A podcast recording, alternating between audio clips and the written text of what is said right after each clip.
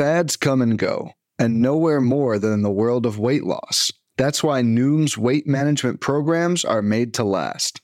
Noom uses science and personalization to help you manage your weight for the long term. Their psychology based approach helps you build better habits and behaviors that are easier to maintain. The best part? You decide how Noom fits into your life, not the other way around. Sign up for your trial today at Noom.com. That's N O O M.com to sign up for your trial today.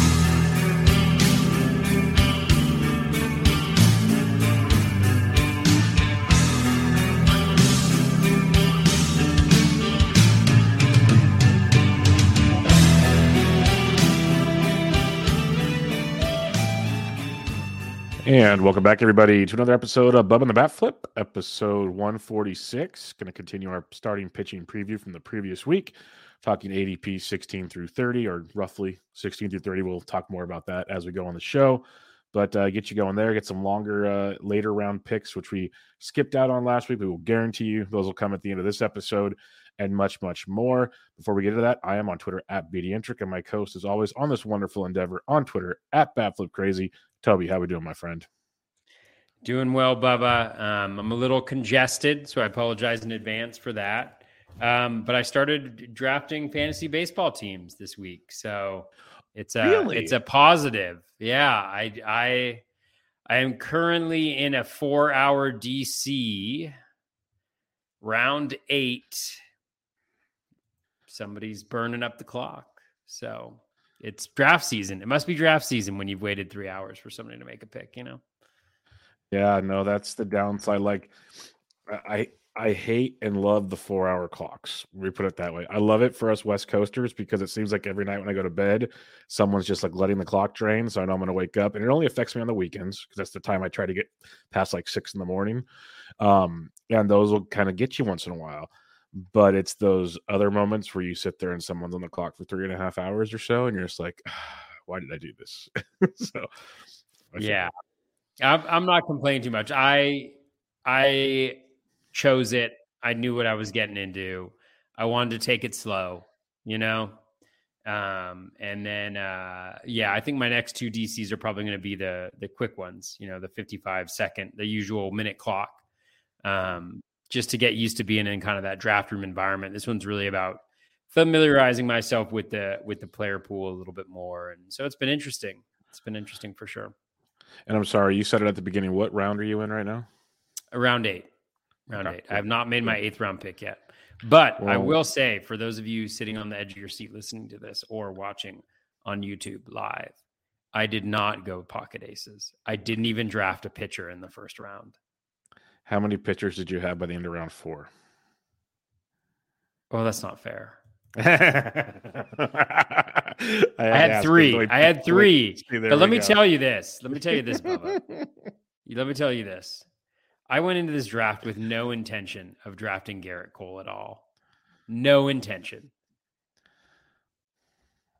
Freddie Freeman in the first round. Gerrit Cole. It's like we belong together.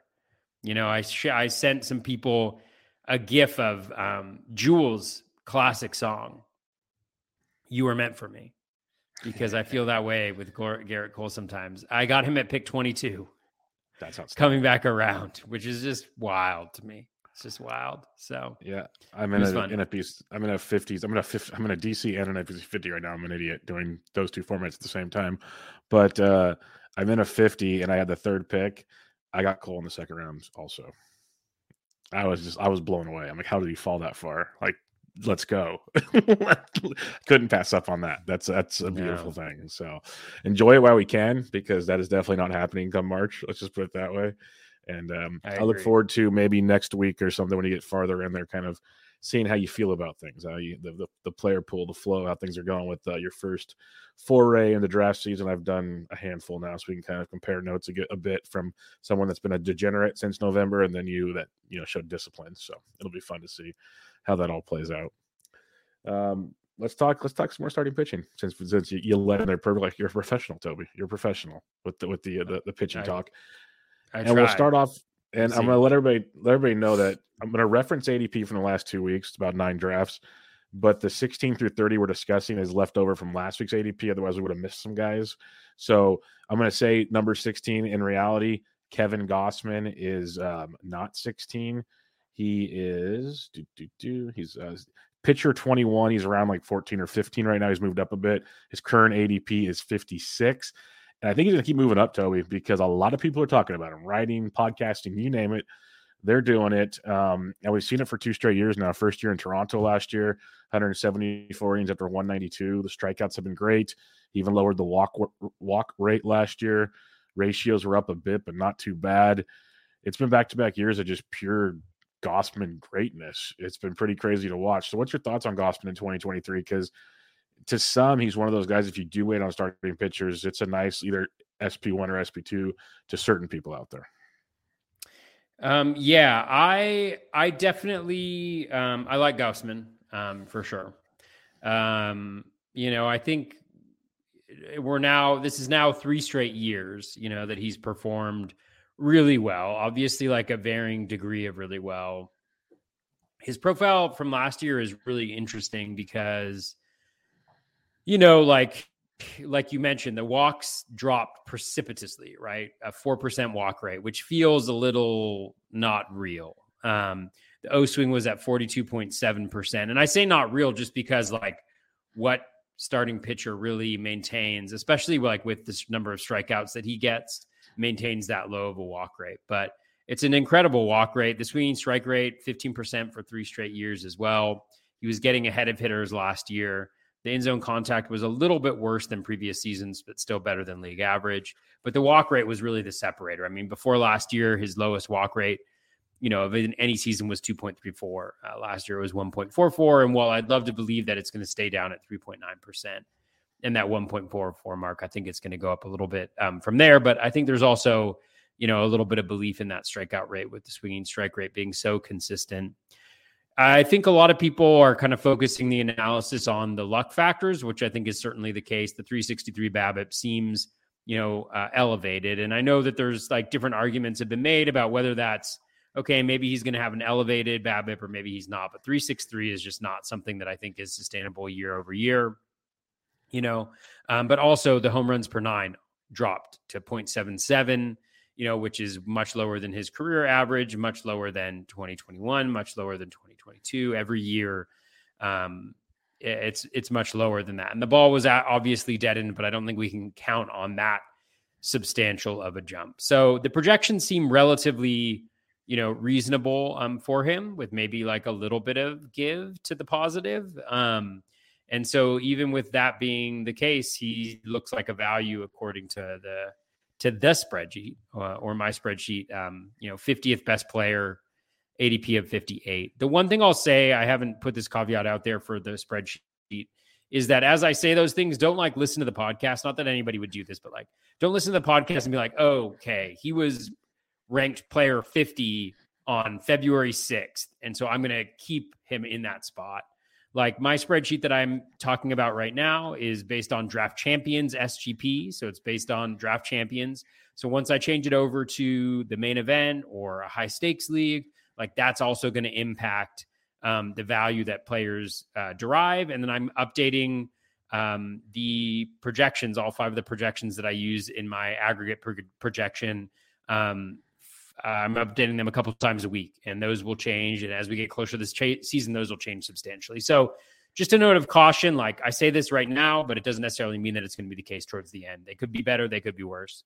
Um, which is all a very long way of saying that I think Kevin Gausman is a very nice. Um, I think he's nice, and he's also a reflection of how, like, you know, in the fantasy community, nothing gets by anybody anymore. Like, you know, people see that he was unlucky in some respects, and for that reason, um, yeah, they they they still like him. You know. Yeah, they definitely do, and it was it was funny because well, I don't know funny is the right word, but early, early, early draft season, he was coming at a bit of a discount. He's been creeping up, creeping up, creeping up, and he's starting to get to where he should be, like you said, based on you know you look at all the projections and everything. And I think there's still maybe another layer to go because I keep saying eventually these pitchers are going to move up, and that means they're all going to move up. It's not just like three guys move up; they all kind of will start taking spots farther up the draft board. So Gausman, I think, will be one that definitely moves in that direction. Um, I am curious, and I'm not I'm not too worried about it at this point in time. But you know, the wall changes in Toronto. We talked about back to back years watching his home runs to fly ball dropped. Does that kind of revert maybe back closer to one? I don't know. I don't think so. I'm not going to go too crazy with that, but it is something to kind of keep in the back of your mind when you think Toronto pitchers and that whole scenario because we're we don't know how it's going to play, but we can imagine if one could think. Um, next up on the list here at uh, SP 17, but I will say in recent weeks he's not the SP 17. Some of the guys we're going to talk about soon have passed him on this list, um, and that is Julio Urias. And it seems like every year he's kind of the ones that falls the other direction because I don't know if people aren't like I don't know what it is because 175 innings last year, 185 the year before, combined 37 wins in the last two years. He's pitched at least 31 starts in the last two years. Strikeouts went down a bit last year, but still not too bad. And it's just been elite ratios for his whole time pretty much in the bigs. It's uh, three straight seasons in 19, 21, and 22. If you take out the COVID year, below three ERAs. Um, you know the x xFIPS and stuff suggest they should be higher. That's that's undeniable. But the dude's getting it done, and he's done it multiple years in a row. He's going to be on a really good Dodgers team yet again, so the wins should be there. Uh, I just, I guess he's just not flashy, or what it is that certain players we're going to talk about are passing him up on the list, and Julio Urias just keeps kind of falling and I've told myself already I need to stop thinking he's not flashy, but the dude just puts up numbers on a really good team. And the Dodgers know how to work with their starting pitchers. So that's another thing. Now the defense might be a little different behind them this year. That's been a plus for them uh, in years past, but I'm kind of surprised to see him continually like slow, slowly falling back in the ADP boards. Yeah, it is. it is re- really interesting, you know, and I do think that it's a little bit of a reflection of how stat centric, you know, analysis is these days in a, in a lot of ways. And I include myself in that because I'm like, oh, you know, he's done it now. Like, right, he's done this for an extended period of time. He's really good at limiting batted ball quality. So, like, you know, you look at his infield fly ball rate the last few years 15%, 13.9%, 14.1%. You know, those are those are automatic outs, you know, like maybe one of those falls for a hit every single season, you know, and so that that's absolutely huge for him. Um, he's uh, a fly ball pitcher, you know, in a in a time when it's good to be a fly ball pitcher. So there's a lot of things going, you know, kind of his um, his way in some ways. So I was like, oh, you want to know something? Maybe I'll be in on Urias this year. You know, maybe I'm going to do that. And I have such a hard time doing it um, yeah. because I'll tell you why. I mean, you dive into the numbers and you're just like, oh, this is brutal, right? It's like you know, all the usual stuff, the 229 BABIP, the 8 86.6% strand rate, right? You know, he did give up a decent chunk of homers last year as well. And his barrel rate was not super high, but 6.7%, 32 barrels he gave up last year. You know, you look at that Z contact though, you know, worse than league average. You look at the swinging strike rate at 11.1%, you know, nothing to write home about. The O swing, you know, he, he does not walk guys, and you got to give him credit for that for sure the CSW isn't that good, 28.2%, you know, um, but it's never really been that elite. And so I'm like, ah, but it doesn't matter because he's Julio Urias and he's good and he's got all those wins and he's pitching for the Dodgers. You know, like I'm going to be in on him. This is what I told myself. Right. And then I dive in a little bit deeper and I'm like, okay, I'm going to go to his rolling average graphs because I'm into that thing. Uh, and then I look at him and I'm like, okay, over his last 15, you know, he's got a 24.3% strikeout rate, 5.9% uh, walk rate. Okay, that's fine. Uh, 10.4% swing strike rate. That kind of sucks. Uh, o swing 35%. That's good. Z contact 86.6. Oh, that's not great. Okay, let's see. Like as we got later on in the year, uh, he must have gotten better, right? And it's like, oh, well, you know, about the same Z contact. O swing dipped a little bit, not much. K rate's about the same, but then the walk rate's up to 7.4%, you know, and the swinging strike rate's at 10.4%. And I'm like, eh, let's see, let's go down to five. And then it's like, uh, now his K rate's down, you know, like at 23%, 7.6% or 6% walk rate. The swinging strike rate's under 10%. O swings at 32.4%. And then, so I'm just like, ah, oh, man, like it's really hard to, the guys get, you know, the skills were getting worse. I think his velo was also, his velo dropped. You know, he averaged in his last five games 92.4 miles per hour. And he was averaging as high as 94 miles per hour in mid August in the previous five games. So it's like you have a velo dip, you have a skill dip, you got all these luck factors going in his favor, and it's like it's really hard to grab to draft this guy right here, you know. So after all of that, you know, I'm still back at the same place. The will the thing that I will say is this: I think it's a velo factor. Last year his velo was down. It's the second consecutive year it's been down. If he's if his velo's up in spring, you know, I'll, I'll be in on him. I think, but at his current velo, current skills, I just can't do it especially with the other guys going around this area. Yeah, it's a problem I've had with him every year, and I told myself I'm gonna, and I don't have as negative, I guess, a connotation against him as you have on this. I still haven't drafted him anywhere. Like as I'm going through my drafts, it's just the way my builds have gone. I haven't gone to him. Like I like Gausman, I like the guys going after him. I just kind of gravitate because I like strikeout guys, and that's been my biggest bugaboo with Urias is the the consistency of the strikeout department. And so that's why I haven't gone to him yet, even though I told myself it's like you can't predict wins. That is very true. But then again, when a guy's done this back to back seasons and he's kind of done it throughout his time with the Dodgers, it's a very important category too. If you can kind of pencil in, again, you can't predict wins, but say you pencil in 15. That's pretty nice. He's proven he can do that and more. So he's a very tough one for me. Like I want to be in on him. I'm not as opposed to him as you are, but again, I have not made a point to go draft him either. So it's a really, really tough spot with Mr. Urias here. And I just have a hunch I'm going to end up with no Urias and he's going to do it again. He's like 19 wins and like just he's going to somehow piece it together. And it's just going to be so frustrating, but that's the breaks. That's how it goes. And one of the guys that has been jumping him in drafts is one Christian Javier. Talk about helium. He has the helium. When you look at his ADP over the last couple weeks here, it's up to 58. Um, it is a whole two picks ahead of Julio Urias now. But Christian Javier, he's the name, he's the main attraction. Almost 150 innings last year, uh, 25 starts in his 30 games. Strikeouts were outstanding. Still a little bit, little bit of a walk thing, but not too bad. Ratios are very good. The guy's got filthy stuff, filthy stuff, and everyone's uh, the helium's coming because everyone's thinking he's going to take even another step. You know, throwing another 25 to 30 innings, keep the elite strikeouts. Going to be on the, an awesome Astros team. Like there's all these positives in here. At the same time, he's never gone that far. So there's like there's kind of a yes and a no. Well, like I love Christian Javier, I do, but where the helium starting to push him, it's getting harder because again, there's guys going near him that have done it multiple times, and it's like it's getting tricky. He he could be the ceiling guy, but I don't know what your numbers are showing. But I'm. um, I like Javier more than Urias. I'll tell you that much. I just haven't uh, had a ton of him as his ADP continues to rise. Yeah, the projections hate your uh, Javier.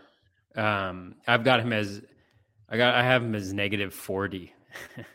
oh wow! Uh, he, he's going 59th and and he's ranked 99th. But got like I'll say I, I think the projections are wrong on him. Um, so I think I think there's a couple of things going on. Number one, He's got an incredibly low BABIP, just like Urias at 228, but his career over 304 innings, not that that's big enough of a sample to figure it out, but is 223. So always keeps it, you know, really low. The strand rate is super high too, 83.6%. That's also his career mark through 304 innings. Um, but then you look at kind of the skills, and he's got the skills that Urias doesn't. Uh, 30, 13.8% swinging strike, 24.3% K minus walk in zone contact at 80%. So, um, elite number right there. You know, he has struggled with walks throughout his career, but, you know, has it down at around three, which is very palatable 1.03 home run per nine. And then when you look at his, um, the reason why he has such a low BABIP, I mean, his ground ball to fly ball rate is 0.46. So ground ball rate of 26% and fly ball rate of 56.9%. So when they're not going for homers, um, he's doing he's doing absolutely great, and he's the type of guy that can really benefit from the dead ball. You know, like previous home run per fly ball, 15.3, 14.2, now at 9.1 last year. You know, so if he's able to replicate that, I think it really hides like a lot of the warts that you might see. But I think the projections aren't going to factor that in. They're going to look at the BABIP, they're going to look at the strand rate, you know, they're going to look at that um, home run per nine, and they're going to regress a lot of that and and say this guy's good, but he's not as good necessarily as um, as people are drafting him to be. Um, that being said, I mean, it's clear why people are drafting him. Um, he got better as the season progressed last year. Um, it was really, um, let me just pull it up, pull up that rolling average. Or even the stat you won't see on there is that postseason start where he just was absolutely ridiculous in the World Series. Like we were, in, we were in FPAS and everyone's like, well, there goes his ADP gone. Like it was impressive. Yeah, for sure. Well, so 81.6 Z contact over his last 10 games, strikeout rate up to 32.5%, um, swinging strike, you know, actually right around 13.8, but the walks is what he got under control. So 7.9%.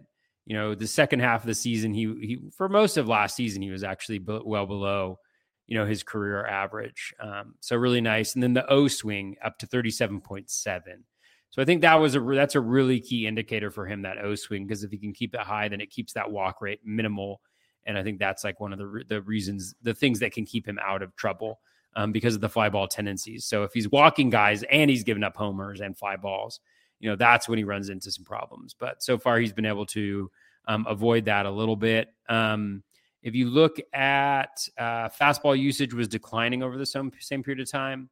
Uh, slider usage was up uh, to 38, 30.8%. So about 5% higher than it had been, you know, throughout the course of the year. And that's a really good, uh, it's a really good pitch for him. Um, and I think one of the, one of the criticisms may also be that he's kind of a two, uh, two pitch guy in a lot of ways. I mean, he's throwing the curve and the change. They're both not very good pitches. He's throwing them, you know, 300 times out of what, like two, 2,500 pitches, you know, something like that. So not very frequently. Um, the four seam fastball, though, 13.3% swinging strike rate, which is fantastic. I mean, that's his fastball, 80.3% Z contact. So that's phenomenal. The slider at 28.6%, or uh, excuse me, that's his O swing at 74.2% Z contact and 16.9 swinging strike. So not like dominant from a swinging strike perspective, but certainly, you know, a really good um, pitch, especially when you can combine it with that that four seamer. So that's all to say. I think Javier is really good. You know, is he worth? Is the juice worth? Is this is the juice worth the squeeze? Is, is the juice worth the squeeze? Um, to be determined, but I can definitely see why people are interested in grabbing him um, yeah. and getting him early. And he's on the Astros. They're going to win a lot of games. They've got a great bullpen. They've got you know good defense, smart team. So I, I see all those reasons why for sure. Uh, next up on the ADP list, the 19th pitcher is Luis Castillo, and he's on the climb as well. Uh, current ADP is 58.3, like third of a pick behind Christian Javier. And you look at Castillo, we, it's pretty simple stuff. Once he left Cincinnati, his numbers just took another leap in the right direction. And we've all been waiting for it forever. He went to Seattle, for those that are sleeping under a rock. But um, when you look at just his numbers, with the uh, the Mariners, it's it's pretty ridiculous. In 11 starts, he had a 3.17 ERA, 303 xFIP, which is pretty good. Uh, strikeouts were outstanding at uh, almost 29%. K to walk to almost 23%. If you want to get into it that way, he was just the dude we've been waiting for for a long time. The walks can still be an issue with Casty. That's his biggest problem. But you put him in that ballpark, and um, any defense is pretty much going to be better than Cincinnati's defense. So that's a plus as well. You have nothing but gains here. The only thing I can concerned with, and I like SD and I have him in a few places, is are we overestimating how great the move to Seattle is? Like he's great, but is he a Cy Young level ace, or is he better for like an SP two in fantasy? That's the conundrum I have. So, what do you thoughts on Luis Castillo? Yeah, I am. Tr- I'm trying to get there with him. Um, I don't know if I'm there quite yet. Um, so with Castillo, he is. Where is he? He's hiding right now. Um, oh my god, where is he? I should be able to see this. There he is. Um, he's he's a slight value. He's like in that kind of Gausman area on my sheet, um, where he is. I don't know why I'm having such a hard time finding his name. He's he's uh, ranked 55th and he's going 60th in terms of ADP for Castillo. Uh, the concerns I have that remain, and this may be absolutely ridiculous, but he does not. He has not traditionally pitched well in cold weather. He's gotten off to a slow start. Seattle is a pretty cold place to throw um, earlier on in the season. He's not going to have that same. Um, he's not going to have the warm weather. He pitched really well during the summer, you know. So maybe this is just like a small sample fluke. But I feel like heading into last year, nobody was on him. He was going around pick 150 or whatever it was because people were worried about how he pitched early on in the year, and he was injured the earlier part of the year. Um, and so, got to think. I, I'm honestly, I'm thinking about that. Like, I'm trying to to figure that out. Um, and then, uh, you know, I still worry a little bit. I know that his um, fastball got better last year as the season progressed, but I just worry he's been so reliant um, on that uh, changeup in the past. Um, and actually, that's really interesting. His changeup actually was not as effective last year. That's kind of fascinating. His changeup only had a 12.9% swinging strike rate last year, um, as compared to 17.9%, 22.8%, 26.7% in previous seasons. So that got less effective. His four seam fastball got more effective with the 15.2% um, uh, swinging strike rate and the 73.4%. So I think that's why you see people being a little bit more interested and why, you know, I may be a little bit more interested, but um, I still think like the metrics from last year were pretty similar um, to pretty previous years, right? The O swing was actually down. The in zone contact was actually up. Overall contact rate was actually up. Swinging strike rate was down, but the K minus walk rate was up to 19.8%. Um, so maybe it's just that like 2021 was just such a bad year for him, um, which makes a ton of sense. But um, you know his his years kind of gone how his BABIP BABIP's gone, and if you look at his WHIP, you know it's always been problematic for him. So I think it'll be interesting to see what happens. I have not been able to go there quite yet. I can see the interest in the fastball being a lot better, although the, its course. Um, I'm just not sure if I put it all together and I feel good about getting him there. Like I would draft Javier first. I'd draft Gausman before I draft him. Um, you know, and I'm just not sure that he distinguishes himself enough. I mean, even like, you know, Max Fried, I'd have probably above him. Zack Wheeler, I think I'd have above him as well. So there's a lot of guys I'd probably go ahead of him right now, which isn't to say that that that won't change, but that's kind of how I feel about him a little bit. Yeah, uh, I agree with you completely. That's what's tough about him. Like I like a lot about Castillo, but you hit on a bunch of it where it feels like are we just over excited about him being out of Cincinnati, where he's a lot like the same pitcher, which is great because it's what we've always said out of Cincinnati. But is it enough to be in this range? Is what it comes down to for me. Uh, you mentioned Max Fried, he's the 20th pitcher off the board. He's kind of been falling a bit in ADP compared to some of these other guys. He's down to almost 67 right now, which I love. I've always been Team Max Fried. Last year, 185 innings pitched most of his career. Um, never been a master strikeout guy, but it's been consistent year in and year out. The walk walk rate dropped again limits the hard contact, especially on fly balls, because everyone goes, "Oh, he's a fly ball pitcher," blah blah blah. He's still a fifty percent ground ball guy too, uh, and the ratios have been pretty darn outstanding for three straight seasons. So, I love what Max Fried does. He's a limiter of hard contact, which is great. He gets enough strikeouts to be very relevant, and he pitches deep into games when he pitches for a very good Braves team. So. I, I like Max Fried. He's like not flashy like some people might. Like he's not a Christian Javier flashy, not even close but in the end, he might have better numbers outside of strikeouts than Javier. You could probably say that. So I, I like Fried quite a bit. Yeah. Um, agree in a lot of ways. I mean, he's essentially Julio Urias version 2.0 um, in For a lot cheaper, of ways. Yes. You you look at the yeah, yeah, slightly cheaper. You look at you just look at the numbers. I mean, across the board, he's pretty similar. That high O swing, Z contact doesn't really you know, it's slightly worse than league average, like Urias. The swinging strike rate slightly higher, but still 12%. Nothing to like really write home about. K minus walk rate is really buoyed by the lack of walks, you know, 4.4%, which is the lowest of his his career, which matches the O swing and um, you know, the zone percentage did drop a decent amount. Um, so, um, and then he limits hard contact as well. Um, I know historically he's had a high ground ball rate. Yeah, did last year. Never been under 50% for the ground ball rate. So not giving up a lot of um, fly balls, not giving up a lot of hard contact. He's always been a really good guy at managing barrels. Yeah, 4%, 4.6% for his career. You know, so a little bit of a blip last year, but back to doing that. And that that I think is a is a skill that he possesses, kind of like um, Urias does. Um, and so, yeah, I think he's fine. I think there's limited, limited. Uh, I mean, it's not like limited upside. I mean, it's just limited Ks, right? Like, I don't think he's like he threw 185 last year and at 170 Ks, but he's going to help out your WHIP. He's going to help out your ERA. He's. You should get a decent amount of wins on a really good team. So I can definitely see picking him up um, for sure. But I, you know, I definitely would want to wouldn't want him as my like ace. You know, um, I wouldn't want him as my number one. Number two, like pretty solid.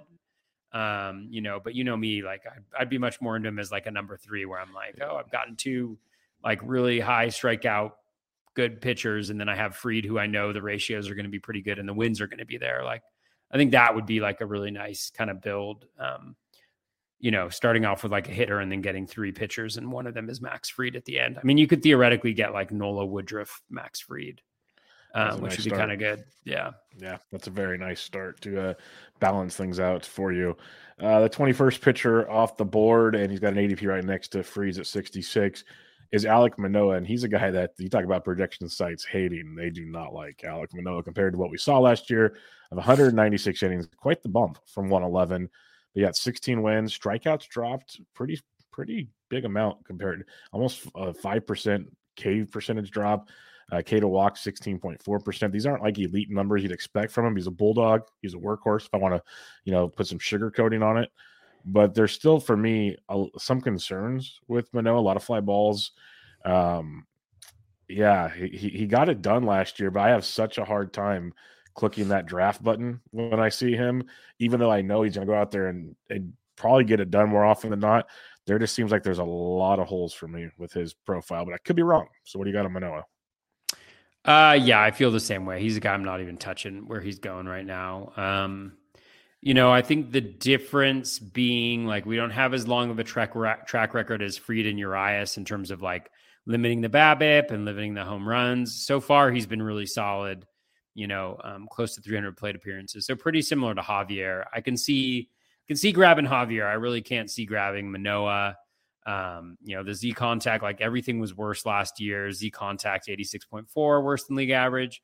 O swing was solid at 3 to 34.7. So that's a definite benefit is keeping that walk rate down. But swinging strike rate down to 11.2%, K minus walk at 16.4%. I mean, league average is like 13%.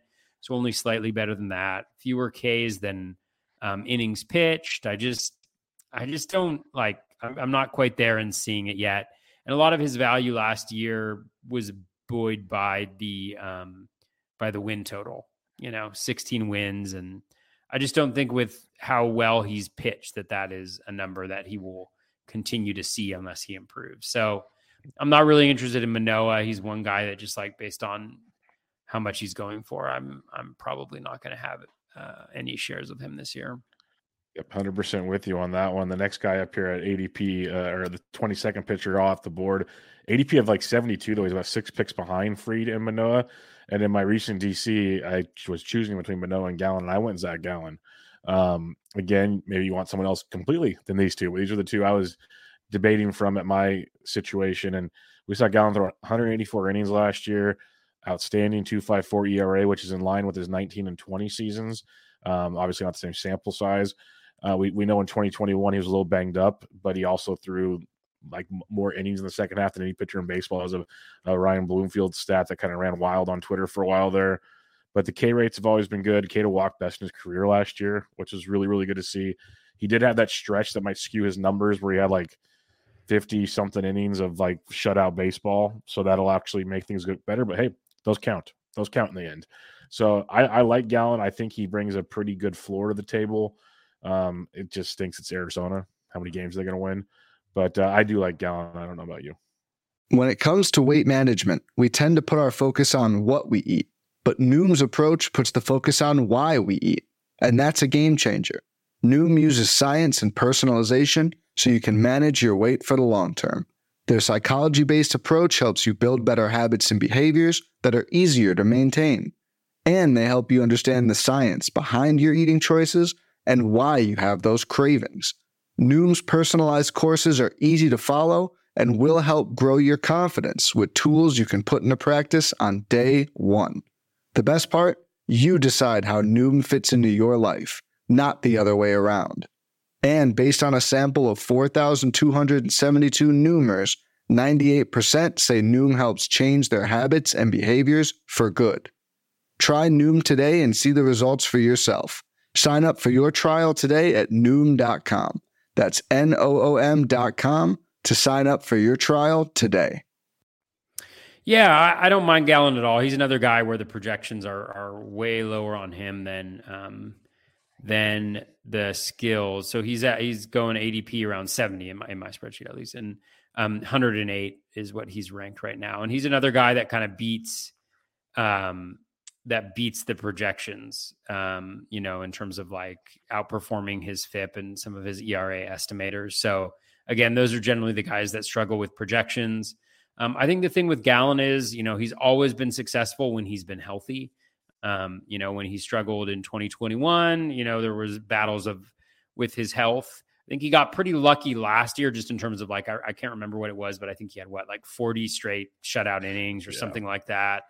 You know, it's it's it's runs like that, similar to Dylan Cease last year. You know, where it's like those things just don't happen. Like those are kind of aberrations. Like regardless of how well you're pitching, um, things have to kind of go your way. You see that with the you know the super low BABIP and the um, the high strand rate. Um, you know, although that's that's kind of been a little bit of a um, hallmark um, of his uh, career. But the 10.1% swinging strike rate, you know, slower than league average. The O swing is better than league average. The Z contact is worse than league average. You know, so that strikeout rate is like a little, little bit of skepticism um, around that um, from my perspective. Although, again, like he's a guy who just seems like he's a good pitcher. But I think I struggle because I'm like, I don't I don't know what that means. You know, I don't know what that is. Like just like somebody's a good pitcher, so he outperforms his metrics. Well, you know, like, yeah, I mean, look, you got a 26.6% strikeout rate with a 9.1% swinging strike rate in 2021. So he's doing something well. He's he's being effective somewhere. Um, I think it's fine. He kind of falls into that like Fried Urias category for me, where it's like I don't have the skills to support it, but he's been good and consistent enough that I feel like um, I can help out a little, uh, or I can I can look over that a little bit and kind of go with the track record. Um, and he's going further back. So as like an SP3, you know, maybe like a late SP2, I think that's fine, and like a 15 teamer. But yeah, I probably won't be in a ton on him, but I'd probably like to have like at least him on one team, you know. Um, and I think one thing that we forget because it used to be one of the best hitters park is that the Diamondbacks Stadium is like one of the worst great pitchers park. Hitters park. It's like a great, yeah, um, pitchers park because of that, because of the humidor. And so that certainly benefits it. And the, the D backs, I think, could be, I think they could be good. I think they've got a lot going for them. I think they have a really good coaching staff and they've got some young players who have been playing well. And I think they could put it together and surprise some people this year. That would be fun because that just means the Giants would be farther down the NL West ranks. So that's always good. Um, Yu Darvish. Now, this is one that, you know, you look at his numbers, he's getting older and all these things. So I get that part kind of makes sense. He still threw 194 innings last year. We talk about innings mattering. That was tremendous. The strikeout rate dropped a bit last year, but still, you know, almost 26% over almost 21% K to walk. That's four straight seasons over 20%. That's what you're looking for in this game. Uh, ratios were pretty solid again. Um, it was just one of those years. It just felt like a weird year with Darvish, but you think Yu Darvish, you know how good he is, and I think he brings such a great floor to the table that when you see an an ADP of you know 74 and he's the 23rd starting pitcher off the board. I, I have to always like double take. You know, what am I missing with you, Darvish? Like, there's got to be something I'm missing here because I know he's not that elite, you know, want to be Cy Young guy we once saw in Texas and part of Chicago, but I think he's still a really strong pitcher on a pretty good Padres team. And outside of you know, there are the injury concerns. I'm not going to downplay that, but we saw 190 plus innings last year, and I'm assuming he's healthy going into this season. So I'm kind of curious by the ADP, but maybe you got something else on him.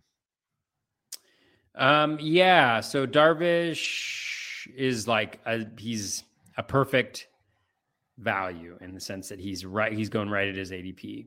Um, for me, there's like a zero difference between his ADP and his rank.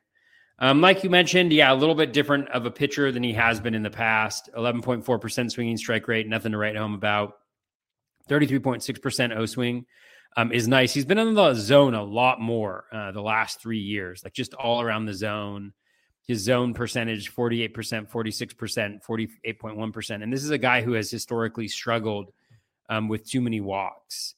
Um, and 4.7, 6.5, 4.8 the last three years. So he's found something when it comes to like, I don't know about command, but at least control. Like he's around the zone a lot more we saw last year, like, you know, there was some skepticism in in terms of what that line that he had, just because the home runs were outrageous. The BABIP over a course of a period was was outrageous, although over the course of the whole year it was okay. You know, last year he had a super low BABIP, uh, you know, a higher strand rate um, than he usually does, but um, that could also reflect the fact that he's gone from being, you know, maybe a little bit more ground ball heavy to being more fly ball heavy. And in two of the last three years, he's kept that home run per fly ball rate relatively low. Um, and those are the years that he's been successful. So, um, yeah, I don't see why he can't continue to do what he's been doing. You know, he's playing for a good team. He should have opportunities when it comes to that. So, um, I, I have no problem with Darvish going where he's going, right around you know pick seventy eight. Um, yeah, and that's what yeah. when, when, I see like where Darvish is going, and I see there's the Gallens and the Manoahs of the world, so they're going.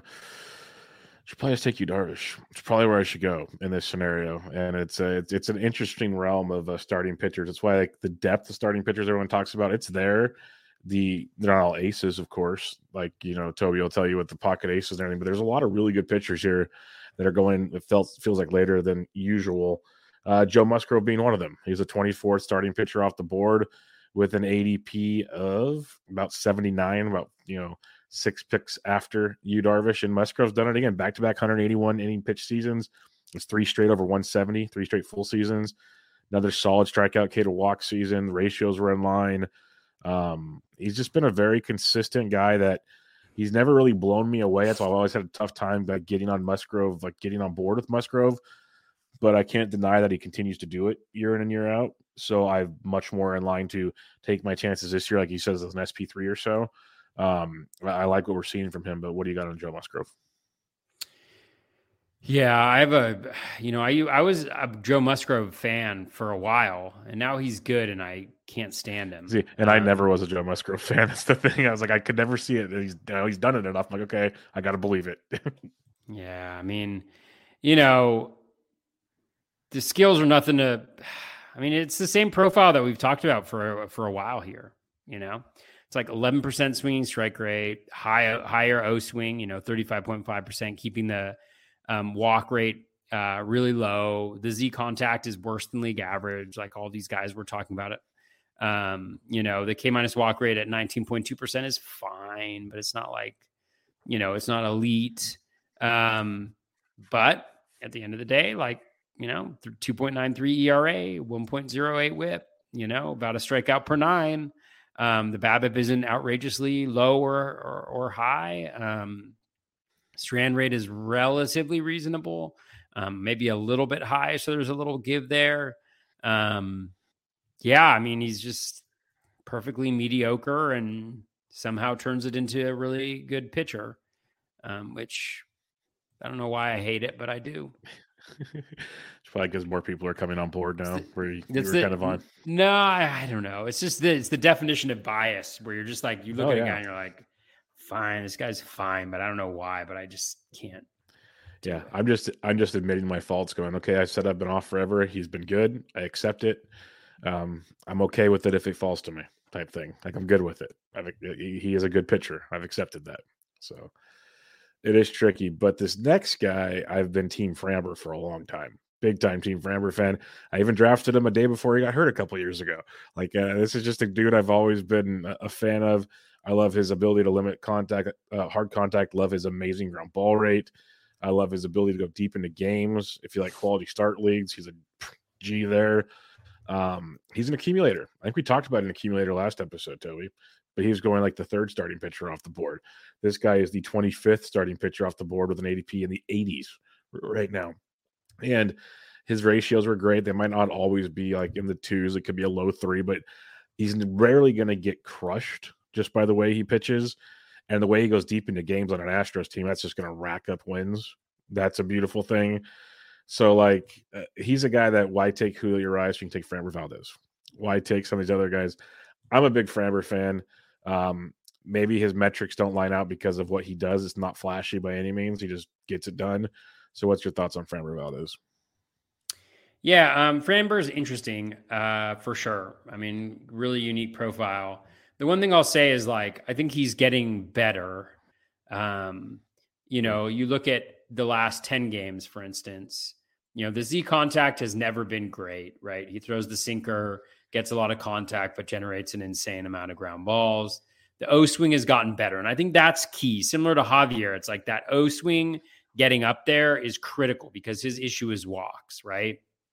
Like he walks a bunch of guys even this past year. I think it was 8.5%. I don't have it in front of me, but like it, it's it's it's too high, but he just he gives up a lot of ground balls, gets a lot of double plays, doesn't give up home runs, you know. So that I think that is a key the keeping the O swing up. Like if you can get that elite, elite, elite, you know, like that would be just an insane combination um, right there. But you know, over those last 10 games, he got the K rate up to 27%, is not a hallmark for him. The walk rate was down to 6.9%. You know, so you're looking at a 20% uh, K minus walk rate right there, um, which is really solid. And then the 13.1% swinging strike. And then so you couple that with the batted ball stuff that we all know um, and love about Framber, you know, where he's got a ground ball rate of 66.5%, which is just ridiculous. Um, and then, you know, he um, last year with the with the ball the way it was, you know, he was able to keep that home run per fly ball reasonable where it has never been in his in his past um, you know, 0.49 home runs per nine. I mean, he gives up a home run every three starts, essentially, um, which is just wild. Um, so that's that's a recipe for really, really good stuff, and that's what we got last year from Framber. You know, minus like the elite Ks, but like you mentioned, he threw over 201 innings, and then he won a lot of games. I mean, the thing about him though last year, he's he didn't really have any blowups. I remember, I think he set the record or tied the record for most quality consecutive quality starts. Mm-hmm.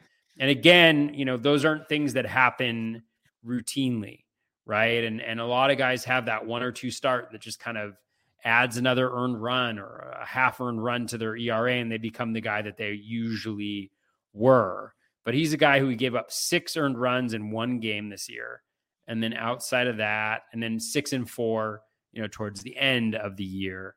But everything else there was three, two, one, or zero.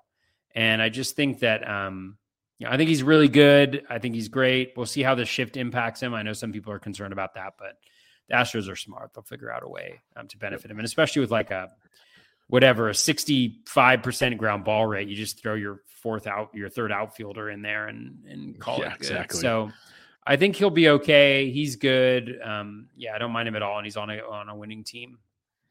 Yeah, big fan as well. Uh, 26 pitcher off the board is a guy. I'm just going to make it quick and simple. I am not on this season. ADP of 82, and that's Tyler Glasnow. It's nothing against Tyler Glasnow. It's just a matter of you know about a year and a half removed from TJ. Um, he hasn't thrown over 88 innings since 2018, where he threw 111.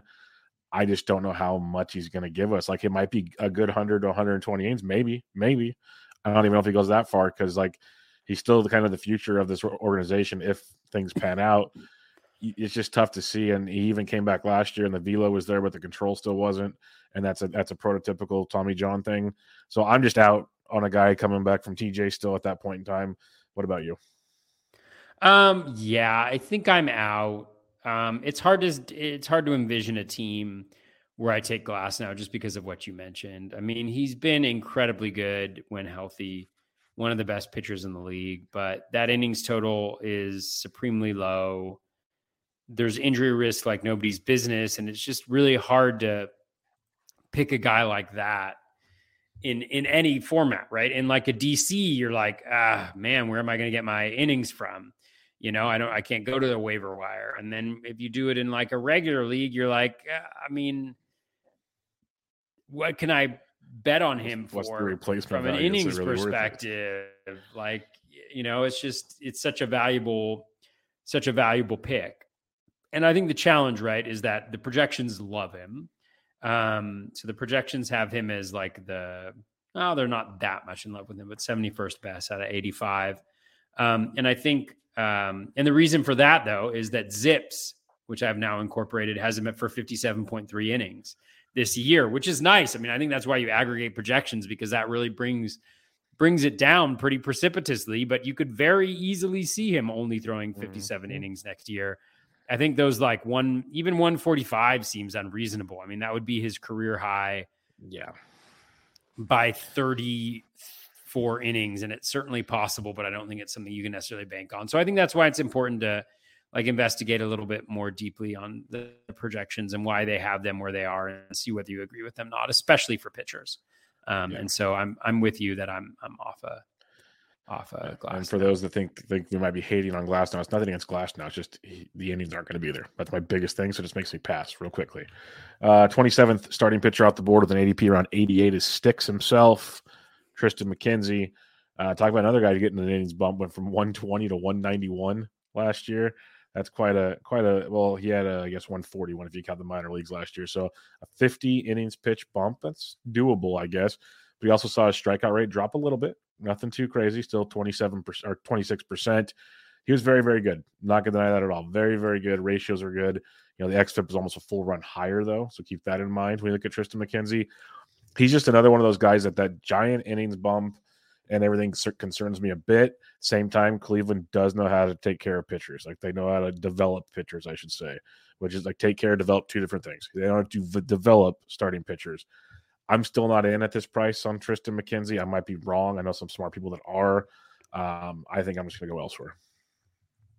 Yeah, I haven't been interested in him either. I think last year was the year to, you know, to draft him. I think this year could be a little bit more bumpy. I mean, you know, uh swinging strike rate at 13%, but the K rate, you know, at 25.6%, you know, is good. It's definitely solid. The walk rate at 5.9%. He's got a nice O swing, so he's keeping guys off bases.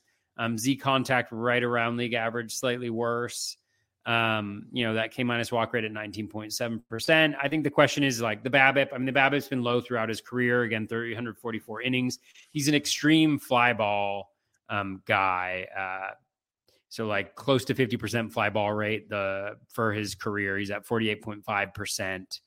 And so what I look at is like um there's that aspect of it and he gives up a really high barrel rate and he consistently has close to 10%. So last year he gave up 49 barrels and he gave up 25 home runs. So about 50%, you know, slightly off. You add in a few more home runs there, you know, to get him to around league average, maybe a little bit, you know, more uh it's just it's a it's a lot. The home run issues could be could be big, but he's also got room to give there, um, you know, from last year. So I could definitely see him in the kind of mid threes this year once all that stuff um, regresses out. Um, so intriguing for sure, intriguing arm, and he's still super young, so he could get better as well. But um, for now, I, I've kind of steered clear, and the projections don't like him um, really all that much uh, either. He's yeah, he's a negative 32. He's he's 87th in terms of ADP and 116 for projections. So, yeah. Yep, I'm with you. Last year, you could have got him a heck of a discount compared to this year. So you're paying for you're paying for the success. Uh, George Kirby, 28, starting pitcher off the board, ADP around 97 right now, and he's one of the the whole Seattle staff. Like I'm honestly surprised Robbie Ray doesn't go ahead of these guys just because of pedigree. He's coming up next, but you have Kirby, you have Ray, you have Gilbert. Gilbert, we will not talk about on this episode. But the thing with Kirby that kind of entices me a bit is we saw 155 ish innings, 56 innings last year between the minor leagues and the bigs. Uh, we saw really good ratios, even with the high BABIP in the bigs. We saw a 24.5% K rate, 4.1% walk rates, and over 20% K to walk. All outstanding stuff. Um, just comes at a premium ADP. Like you're paying for this young guy that had a really good first campaign. Can you do it a second time? Maybe. Um, he's a tough one for me because, like, I, I we'll talk about Ray. I'd almost rather take Ray for seeing it so many times. You can get Gilbert later. But it's nothing against Kirby. I just have a hard time clicking on Kirby's name when there's other guys close by. So, what's your thoughts on George Kirby? Yeah, you know, um, he's he's interesting. Um, you know, the strikeout stuff just like isn't there, but he managed to have a higher than league average strikeout rate at 24.5%. The swinging strike rate at 9.7 is very low. In zone contact worse than league average at 85.3. And then you go to even his CSW is like 25.9%. So I don't know how he got that strikeout rate that he did, but he doesn't walk guys. You know, the O swing is good. He's in the zone a lot. Um, and that's been kind of his calling card throughout his career. And the projections agree. They have him, you know, anywhere from 4.8 to 5.7 percent walk rates, um, which is super low. So the WHIP is, should be really good. I think the ERA would be good. You know, the the innings is a little bit of a question mark. Although I think you know there's a little, it's a little bit conservative from the projections. He threw 130, you know, last year for the Mariners, and then he threw how many in double A? He threw 156 total. 26. Yeah, total. he threw 156 yeah. total, and the projections are a little low on him. You know, um, if you look at it, you got like uh, ZiPS at 136 or 137, 143. 50, 152, 152. I'd, I'd tend to lean towards that 152, if, if not I'll even a little bit more. So I'd say I, would, I wouldn't be surprised like 170. I think it's an option. Yeah, it's a little conservative. So what I would do is maybe play around with it and see where that puts him because the projections right mm-hmm. now at where he's going um, really does not um, like Kirby. It's got him as the 151st best player. Um, and he's going 94th in terms of ADP. But I think that may be an innings pitched issue. Yep. So it'd be interesting to play around with that and see where he ends up. But um, you know, the lack of strikeout stuff uh, weighs on me a little bit. Let me just see. Let me just dive in um, to the rolling averages here just to see if there was any like hope of improvement um, over the course of the season on some of those key strikeout metrics. So his, his in zone contact got worse. It was 88.4% over his last 10. Uh, K rate dropped down to 25% over his last 10. Swinging strike rate was down at 8.3, walk rate up at 5.3. Yeah, I'm not honestly not seeing a ton, um, despite me liking the guy. Um, yeah, even the walk rate, but yeah, I, I can't really see it. I, I don't yeah, know if I can go problem. there. I love the idea of 170 plus innings. That gets my attention in a big way. But yeah, the overall profile is what concerns me with him. Is he was a very good pitcher. He's almost like a very efficient pitcher. That's what it felt like. He wasn't, and, and that was his first campaign. It's like did the he pitched a lot of innings. I, I can't use the excuse that the league see him enough, but you know how you know they'll make adjustments to him. He's gonna make adjustments back. So that's kind of a interesting scenario to see how year two goes for him. Let's put it that way.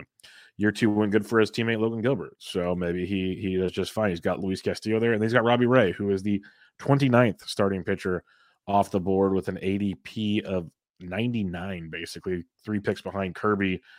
And I am a team Robbie Ray guy. Just like the walks are always a concern. That's never going to be out of the question with him. Ratios went up uh, a bit this past year, which you didn't expect what he did in 2021 to probably sustain. Let's be realistic there. But once again, an elite strikeout guy. Um, K to walks, are, even with the insane walk rate, not too shabby just a matter can you limit the walks? Like almost a one-two whip, not ideal, but again, he's not your probably your SP two or three, probably three in a perfect world. And what I love about Robbie Ray is the innings 189, 193. Uh, you you know he's going to be a workhorse out there. So I guess I'll take that upside with him with the innings pitched and the strikeout stuff. I know he has.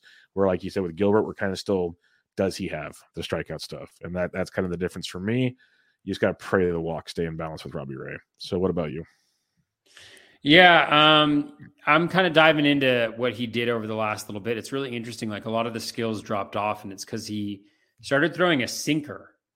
Um, he used to throw like 60% four seam fastballs, and he dropped down to 30%, about 30 30 for sinker and fastball. And I'm just wondering why would kind of what that, that what's that?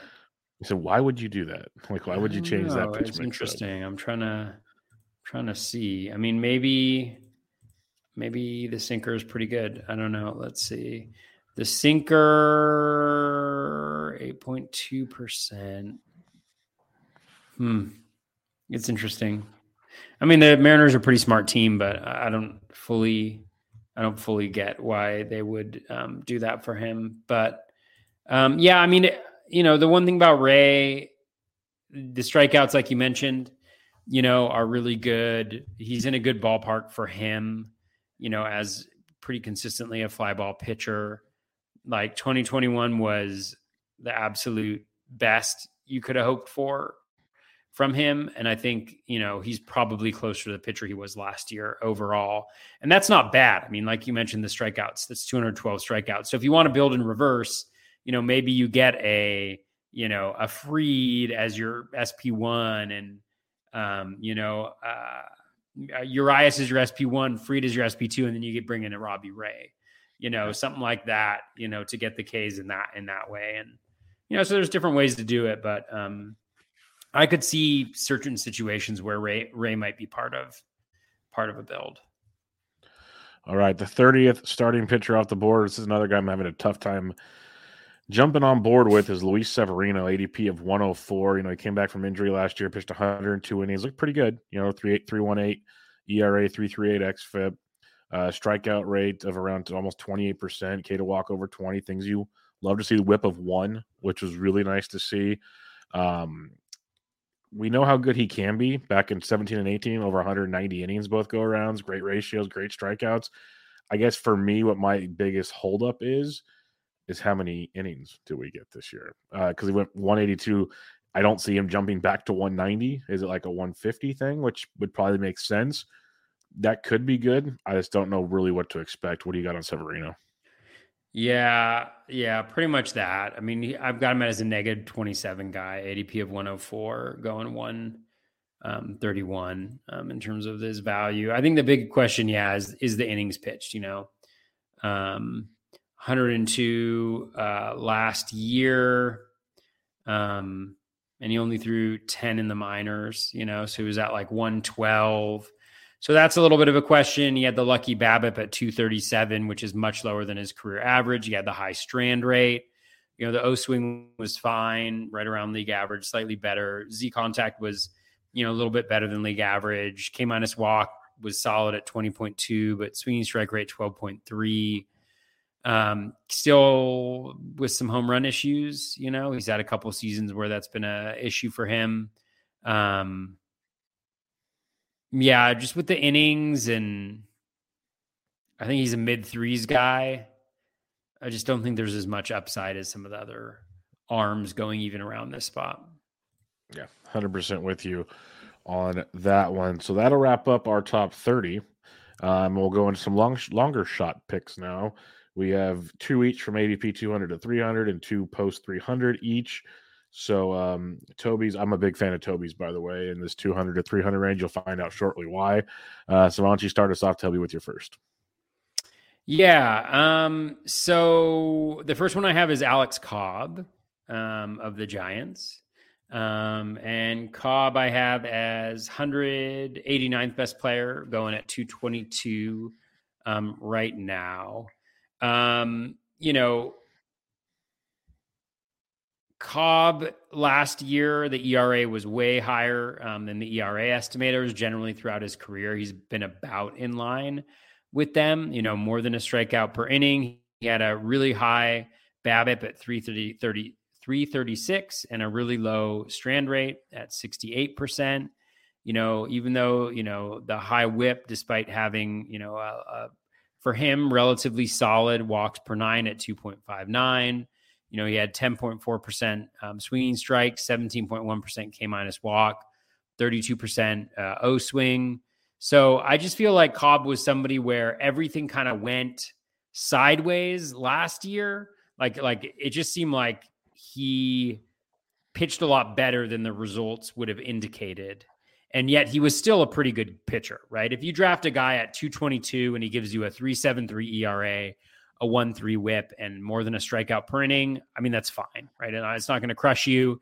It's not the best in the world, but it's fine. And I feel like he's got some, um, he's got a little bit of better luck, maybe headed his direction um, sometime this year. And I trust the Giants, you know, and their and their pitching staff, um, or their you know their um, not pitching staff, but their pitching pitching, pitching coaches and their, their, knowledge of pitchers. And this is his year two, so I feel like he, I feel like it's a I like that pick there.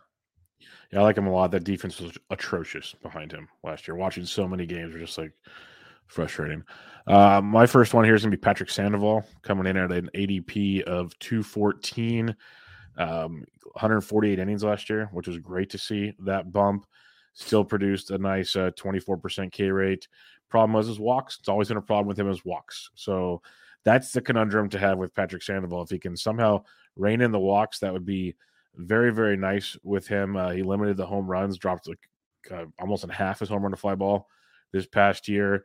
Um, like I said, just limit the walks. He gives you, you know, five, six, seven innings almost every single start, three runs or less in almost every start, all the way back to July 29th last year. So he was giving you very good outings. He just had in that stretch, he had like four starts, had over four walks. Uh, so it's uh, if you have a whip concern, don't take Patrick Sandoval. If you want to go on upside, the Irish Panda, as Nick Pollack would uh, call him, has pointed out some great things with his pitch mix, his swinging strike abilities. There's a lot to like with the skills of Patrick Sandoval. He's got like a Robbie Ray esque feel to me, where it's like walks all the people in the world when Robbie was with the D backs back in the day. Um, can he just figure out how to limit the? Like cut him in half. Just cut him in half. I'm not saying you got to be, uh, you know, instead of being a 10% walk guy, give me like six percent. And it sounds violent. cut him in half. Cut, cut him, in, in half. half. The Irish Panda cut him in half. But um, so I'm going to go Patrick Sandoval. It's definitely a risk reward pick. Let's put it that way. And uh, in between 200 and 300. Who's your next one? My next one may be a little bit controversial. Um, uh, it's uh, it's Sean Manaea. Um, he is ADP of 287 right now. Um, his rank is 261, so that's like a plus 26. Part of this is a belief, as I mentioned before, in the Giants pitching coaches and what the, that they've been able to get the best out of guys who don't necessarily have um, the most talent in the world. It's also a positive, just you know, playing in that ballpark. Um, I think, but again, Manaea was in a situation last where where it just felt like everything was going sideways for him. You know, 1.65 home runs per nine um, you know, well above where he had been um, in previous um, years. And again, with the dead end ball as well. You have him, you know, the swinging strike rate was solid at 12%. O swing was solid at 32.2. Z contact was solid at 83.9%. So above league average across the board there. 15.8% K minus walk, 23.2, 7.5. He's always been a guy that manages to get, you know, um, not walk a lot of guys. His career walk rate is 6.2%. He had better walk metrics than a lot of his previous years. Um, and yet he was still um, much higher uh, with walks. So I think there's a little bit of positive regression due his way there. You know, he was still getting swings and misses, but a really low strand rate, that really high home runs per nine. And it just felt like things happened in bunches for him, mm. you know, where it was just like, you know, eight hits in a row or, okay you know so he had like yeah he gave up eight earned runs in two straight start in, in uh, two starts within six starts of each other he also had six earned runs within there so it was like just a situation where it felt like um, variance played a role in how poorly he pitched. And now he's in a good environment you know where they've no, they're known to get the best out of pitchers. The skills actually aren't that bad. And so I feel like he could be a guy who returns to that kind of mid threes ERA with a one two whip, um, with a strikeout, if not more, per inning. Um, and I feel like that's really good going in the late uh, 200s there. And who knows, maybe they can they can coax something more out of him, um, get the best out of his stuff. So that's where I'm uh, I'm going with on that one.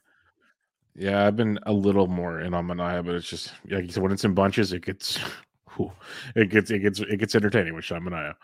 Uh, my next guy would be Jameson Taillon, ADP around 255. I'm really liking the move to Chicago outside of Yankee Stadium. Through 177 innings last year, 391 ERA, 379 XFIP. Not the biggest strikeout guy, but still a 21% K rate. Um, so not horrible what I'd like about him a lot is his whips usually in line to be one, two, or below. which is pretty strong at this point in the draft. Ratios should get you a sub four ERA, hopefully, or at least right around it. And one thing I like as you get deeper in the draft, it's hard to find innings. And Taillon's gonna throw a ton of innings as long as he stays healthy, especially for the for the Cubs. Not the greatest of teams, of course, but if he stays healthy, I'd say 175 is pretty reliable, if not much more. Like he could be a guy that takes a bump up to the 185, 190 range, which is very, very valuable as you get later in these drafts, especially like in DCs and whatnot. So I, I like Taillon for that regard. Wins could be a problem in Chicago. You never know how that's going to work out, but he'll get you enough strikeouts to go with uh, some decent ratios and a ton of innings. And at pick 255, I'm a fan of that in, uh, in my DCs, especially. What do you got post 300? All right. Um, post 300, a couple guys. Um, so uh, Braxton Garrett is the first one. Um, so Garrett was a guy that I liked a lot. Um, last year, I had him on and off of um, quite a few teams. He actually doesn't show up as a positive in my spreadsheet. Um, he's at ADP of 365. It says he's player 501. That's probably because they don't expect him um, to start, or at least some of the um, uh, projection systems don't have him to start. Let me just check roster resource. He's um, competing for the sixth spot right now, I believe, or, or the, the, fifth sixth, spot with, Tre- with, with, Trevor Rogers. Yeah, there was okay. that trade with Pablo. He's, he's picked, in competition. Yeah, yeah. Maybe maybe that's it. So maybe he's like a terrible choice. I don't know. I thought no, that. I, mean, I think it was pick. that he no, when I he's a great maybe they hadn't signed Cueto or I hadn't realized the impact yeah. of Cueto. But anyways, I'll go down the the Braxton um, Garrett hole. Um, anyways, um, so and I have to get back to him. So the reasons why I had Garrett as just kind of like a late round um, flyer is there we go. So um, last year, 17.7 K minus walk. Um, so really nice. He's got an elite O swing at 37%. So he's not walking guys. He cannot get swings and misses inside the zone. Um, but it's still 11.8% swinging strike rate, 24.1% K rate over 88 innings, 3.58 ERA, 1.25 whip, more than a strikeout per nine. Um, and that was with a 321 BABIP, although I think that that's probably there to stay um, with him. But everything else was pretty reasonable. Um, you know, kept home runs relatively down, you know, 0.92. Um, he's a sinker guy. The slider is really good. Um, and so I'm kind of surprised. i would be surprised if he doesn't make it in there. I mean, the slider was yeah. the pitch that he threw the most last year, and it had a 20.7% swinging strike rate and a 45.8% O swing. You know, so just elite elite numbers there. Um, and so so maybe he's just like a guy who I mean maybe he's even going down, you know, in terms of his ADP. Um, I haven't looked recently, but he just seems like a guy who can who will end up in that rotation in some way or another. He's young He's got the skills. He's already shown them. He's already been good for half of a season. If he can do that for a full season at 150 innings, you know, I think then you're looking at a really um, valuable player there. So that's why I had Braxton Garrett there. Although you obviously have to consider the fact that he may not be in the rotation to start the season. I still would. I'd still take him there. I think he's a great spot in, for DCs because he's going to get his starts one way or another, and they're going to be, I think, pretty good starts. So I'm, I'm with you on the Braxton Garrett train. The fact that he's competing for a job is kind of comical, but I guess it's another way to limit his innings potentially. So uh, it's kind of a catch 22. But I think for a DC, he'll definitely have some run for you. Uh, Cal Quantrill is one of my guys at 334. If you've listened to my shows long enough, I've always been Team Cal Quantrill. For anything, I never was, he doesn't strike guys out. I know he doesn't. So 17% K rate dropped last year from 20%. It's dropped every year. But what Quantrill does is he 186 innings, throws a ton of innings, 15 wins. Um, and he gets you great ratios, like really, really strong ratios for a guy getting drafted this late in drafts, like a one two ish whip, um, you know, three and a half or less ERA potentially. And um, again, in 15 wins, give me 10 or 11 wins at an ADP past 300.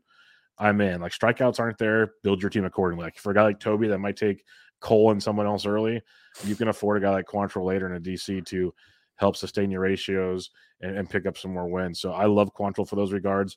If he ever figured out how to get more strikeouts, that'd be amazing. Not sure that's the pitcher he is. He relies on a lot of called strikes. Um, but I think he's a very, very strong pitcher, especially in that Cleveland team that we've said before takes care of their pitching staff very, very well. So um, I'm, I'm a Quantrill guy at that price tag. Who's your next guy? My next guy, um, Bailey Falter, who I just double checked, is supposed to be the fifth starter for yep. uh, the Phillies. So just making sure I'm not really uh, messing up there. Um, so Falter, you know, he's on a good team with the Phillies. He pitched uh, pretty well last year, and he improved as the pro- season progressed. 3.86 ERA, 1.21 WHIP, uh, 74 strikeouts in 84 innings, 11% swing strike rate, 31.4% O swing, 86% Z contact, 16.3% um, K minus walk. But I think what impressed me the most, he did give up a ton of homers, 1.71. Um, he made a pitch change. Um, towards the middle of the year, I think, when he went back into the rotation. And he was much better after that fact. If I can pull up his rolling average graph here. Um, so over um, the last uh, five, um, so the Z contact was at 84.4%, so right around league average. Um, the O swing was um, elevated at 32.4%. Uh, strikeout rate was only at 21.8%, but the swinging strike rate was at 12.3%. So I think there's the possibility of a little bit more um, from Falter in the K department if that uh, kind of maintains. And then his walk rate stayed super low. That's something that he's had consistently at 4.6%. So you throw that all together, that's over 17%. Um, K minus walk rate at 12.3% swinging strike, better than league average. Um, o swing by a good little amount, and then in zone contact rate being better than league average as well. So I think uh, you know all around very solid. He's on a good team um, that should put up some runs. So if he can get a little bit deeper in games than he did in previous seasons, then I think he could be um, a really nice pickup late in um, later in drafts, like in in DCs um, to fill out that rotation. Uh, for me, a guy that I've had circled in so many places is Brayan Bello, uh, ADP 345 for the Boston Red Sox, big time prospect shaky start when he first came up last year, but I will say when he returned August, like he had a 4.71 ERA on the season, but when he returned on August 24th, 3.12 ERA, 3.63 FIP, only one home run in his final eight starts, 40 strikeouts and 40 innings pitched, uh, 16 walks. You know, not ideal. The walks are still an issue, but strikeouts were there. Um, kept the ball in the ballpark. Definitely improved the, the ratios as we mentioned. Uh, I'm I'm a big fan of what this kid has, and more importantly, he's been seen working out with one Pedro Martinez this offseason to work on like a changeup and whatnot.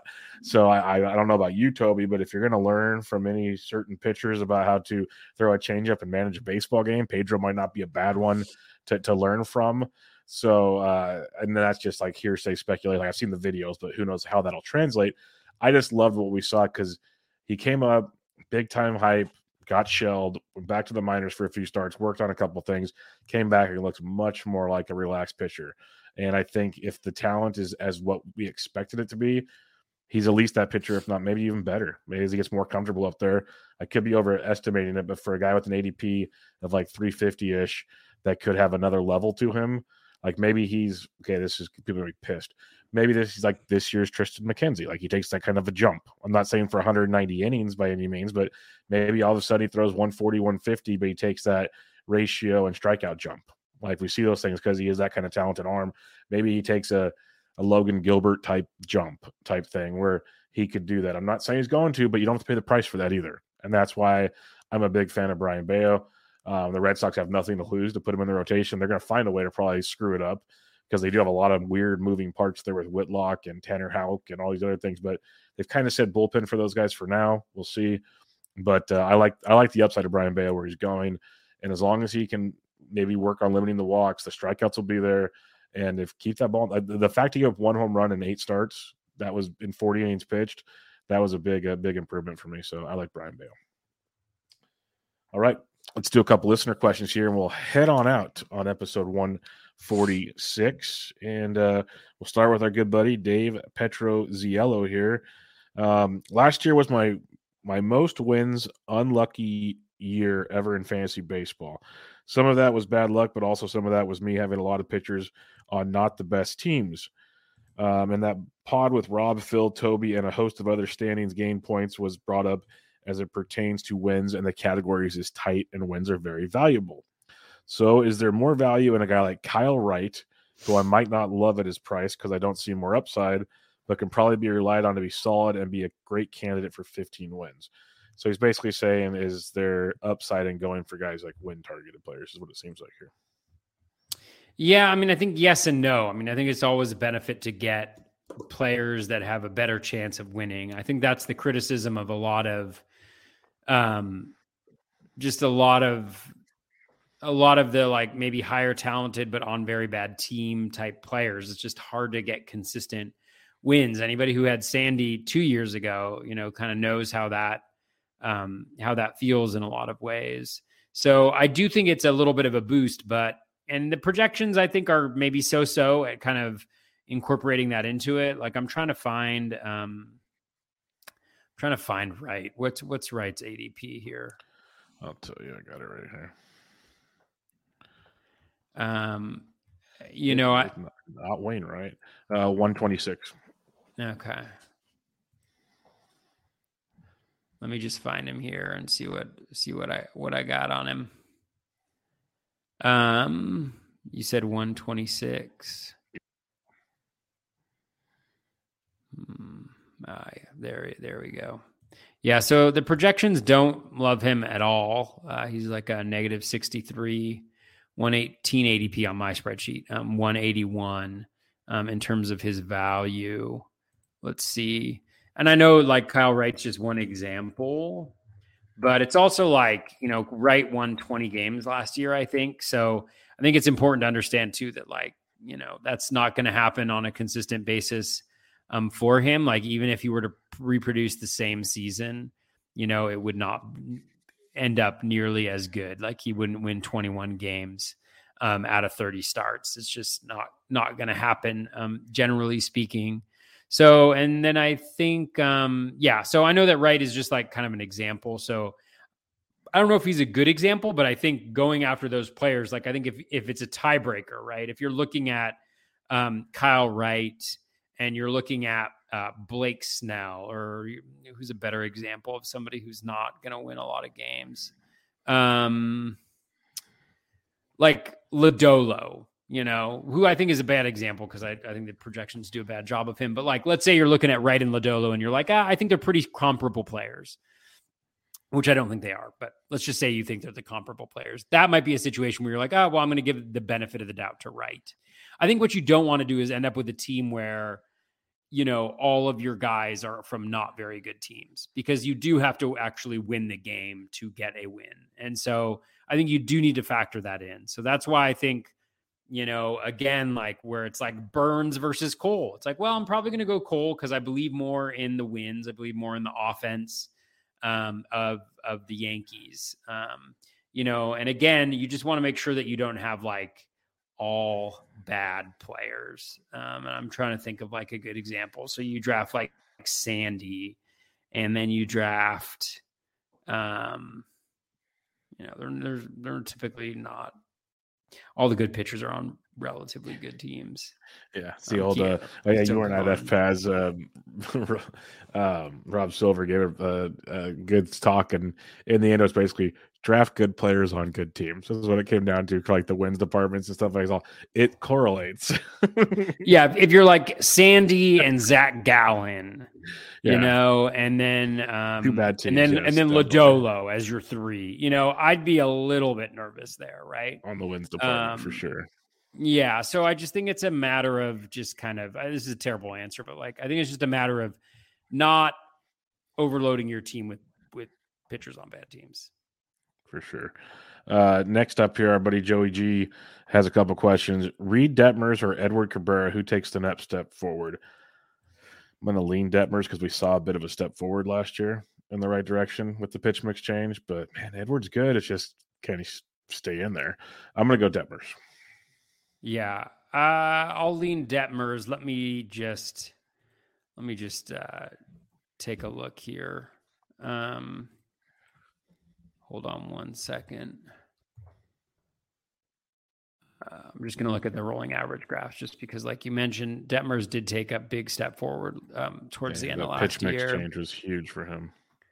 Yeah, so Detmers better than league average. Z contact 82.7, O swing at 35%, K rate at 24.9%, swinging strike at 13.8, walks at 8%. So a 16.9% K minus walk with above league average across the board stuff. You know, that's a pretty good that's a pretty good combination there um, to look at. And then Edward Cabrera was the other one we're looking at. Is that Yep. right? Uh, are walks an issue for him? Yeah, they are. Yeah, I mean, I, I don't even think I need to look much deeper. Um, but I would say easily Detmers. I mean, with a walk rate, with the walk rates that Cabrera is pointing up, I wouldn't probably be anywhere near him because that takes a it takes a huge. So, just as an example, so his Z contact Edward Cabrera over his last 10 was 83.9%, so worse than Detmers. 33% O swing worse than Detmers. K rate at 25.4%. That's right at Detmers, a little bit better.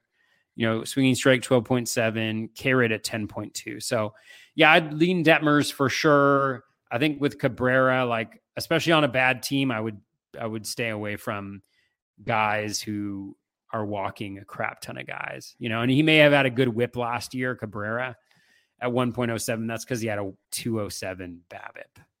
You know, so yeah, I would steer clear of anybody who's got a 10% walk rate as a starting pitcher. Really, that Uh, includes neck- Dylan Cease. No, just kidding. Yeah. His next question is: Does Berrios turn it around? Um, this is a, a this is one I've talked about a little bit, and it's tricky. Um, what I'll say is ADP is two fifty two, which is interesting. It was horrific last year, absolutely horrific. It was like a bad dream over a nightmare, one might say. K rate dropped a ton. Um, there's a lot to be concerned about there. At the same time, he still threw 172 innings and prior to that 192 200 192 he was an innings eating machine. Now am i saying he's gonna be that guy? Not a chance. Not a chance at least unless you know miracles happen. Is he as bad as he was last year? I don't think so. So your definition of turn it around is the question uh, i think he'll be better than last year not sure we'll see the guy we've seen for a, a- quite a run there either i don't know about you Yeah, it is a weird one, right? When guys just suck like that. it was just horrific. Like there was, there's probably a rhyme or reason somewhere, but you just look at it, it's just like everything was bad. Like everything went bad. It was really he had, a, had a few just god awful starts too. and he had some good starts um, at home too. It was really weird. Yeah, I mean, it seemed like that some of the signs were on on the wall earlier last year, uh, the year before. I think we talked about it on this show about how They we weren't that into two it. Yeah, it's just so hard to see it. Um, Yeah. yeah, worse than league average Z contact. Yeah, swing is fine, but that K rate is so damn low, and that's really something that he's struggled with a lot. I mean, even including in in you know twenty. Uh, 21 a little bit. I mean, he didn't over the course of the full season, but the swinging strike rate was, you know, really low. Like it's all been down. I don't know. I I just think it's hard to go after him. At the same time, like, you know, we've seen other pitchers who have responded to that and he's on the Blue Jays. He still won 12 games last year. Exactly. You He know, which is wild. Won games. Yeah. That's why I'm like, it's a little tweak, and he's pretty viable again at his ADP. It's, I can't trust it, but I could see the the appeal if someone wants to roll the dice. Let's put it that way. And, and one of the things that I think is important to think about is like part of it is get it picking the guys that really excel, and part of them is not getting the guys who absolutely suck. And it's like, Yeah. okay, look back at Berrios, even when he was elite, elite, like he wasn't winning you leagues, you know, True. or like when he was at his top, he wasn't like a strikeout machine. He didn't have the best ratios in the world. He was super solid, you know, and so it's kind of like, well, if I have any inkling that that that that same guy that struggled last year may come back, then just steer clear because he's not going to win you the league next year. You know, like drafting him at 265 is not going to win you the league, but it could lose you it for sure. Yeah, that's a, a tricky part with him for sure. Uh, his third question Does Drey Jameson get 25 starts for Arizona? I'll preface this for Joe here that between AAA and the Bigs last year, he had 25 starts. Right now, he's projected to start in AAA again as Ryan Nelson as the fifth spot. I'm imagining they battle it out in spring training. I love Drey Jameson. I love what we saw from Drey Jameson last year. I just don't know what the D backs want to do with him because you have Zach Davies in the mix. You still have Mad Bum in the way. Um, I think they want to give Ryan Nelson some run there. Dre will get his chances. I don't know if he gets to 25 though, because elite pitchers just get to like 30 to 32. So 25 is almost a full time starter and I don't think that's going to be Dre this year, unfortunately. Yeah, you know, um, I think he was fine last year. You know, the O swing was the worst in league average, Z contact right around league average, swinging strike at 11.4%. The K minus walk at 17.3% is good, but you know, you got to like ask yourself over a 24 inning sample, like whether that's really the metric that you want to be looking at. The skills don't look all that great. 95.2% strand rate. That's why the ERA was so low. You know, um, uh, I do remember some people talking fondly of his pitch mix, though, a little bit. Yeah. So the slider, 92 sliders thrown, 23.9% swinging strike, 76 7 in zone contact, 47.6% O swing. So that's absolutely phenomenal. So something like that, like, you know, yeah, you take a shot at him, but I don't know if he's going to pitch that much. I mean, that's the thing is like your guess is as good as mine. Probably not. Yeah, I'm going to lean on the under on that one. Uh, Little Book of Calm has a question for us. He says, kind of an odd question. He always has good strategy questions. I'm going to throw this out there for him. Um, kind of an odd question that might not be that good. Ha ha. Without naming specific starting pitchers, what does your ideal drafted rotation look like? Example, two elite K to K plus ratio guys, two high volume, high floor starting pitcher, three late darts with upside, and a couple reserve six starters with good early matchup types. Like so, how do you how do you envision filling out your rotations? What he's asking, and mine varies as I go. I'm looking more at statistics, but uh, I guess that's one way to still do the same thing. But how do you go about it? Yeah, um, I think it's just getting a balance. I mean, that's why I like the aces approach, right? Because theoretically, you get the two aces, and you're getting everything, all four of the things. Um, you know, you're getting the good ratios at volume with a lot of strikeouts as well, and it makes it easier to build a rotation. But you know, I think like the way that I'm thinking about it a little bit this year is doing something like that, like I've done in the past. And then you have these guys who like pretty consistently have relatively good ERAs and relatively good whips, you know, um, with a chance maybe to get lucky. So like maybe it's a Marcus Stroman or somebody like that, right? Who I haven't even looked at Stroman. Like what did he do last year? Probably like, you know, three ish ERA with a one two whip. Is that right? Or am I totally wrong on on Stroman. Like he's just one example, but there's a decent number of guys. What was he? Yeah, he was at a 3.5 ERA, 115 whip, you know, 119 strikeouts in 138 innings, right? So totally reasonable, perfectly good. You know, he only won six games, but um, you know, you can kind of fill in with goes like guys like that. Miles Mikolas is another good example, right? Where you know, d- guys that have relatively good whips. They don't walk a lot of guys. They don't give up a bunch of homers. They've got a good defense behind them. They're on a pretty good team, and you just kind of can can add some of those guys to your rosters and feel okay about it, and not need some guy who comes out of nowhere to be, you know, absolutely amazing. So I don't know. I think it's just a matter of of kind of balancing it out and recognizing the strengths and weaknesses of the different approaches.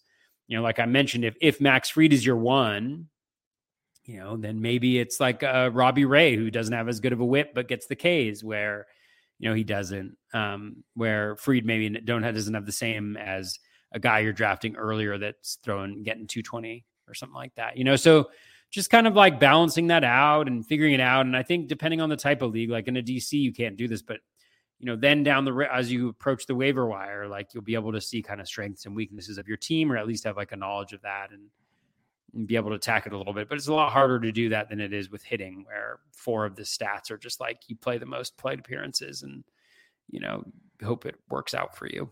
So I don't know if that's a good answer to that question, but I just think you got to be aware of the different skill sets that guys are bringing to the table, especially around ratios and Ks, you know, and and going from there. Yeah, I've noticed I've tried to be more like uh, innings and Ks early, and as the draft goes on, more a more aware of ratios and hopefully still innings in that regard. So the ratios count even more type theory. But um, yeah, I, I, try to like get a lot of the strikeouts and stuff early because those heavier strikeout guys later, they don't have a lot of innings or the ratios will come with uh, a thump. So it gets a little, little rough later in the drafts. Is the way I look at it. Uh, last question we have here in the YouTube chat. Jimmy D asks, in the deepest of leagues, any interest in Connor Thomas of St. Louis or Seabold? And he says, never mind Seabold Connor Thomas of St. Louis, who I honestly have never heard of. I'm not a big prospect Thomas guy. of the but, uh, Cardinals, Triple A guy. Yeah. Um,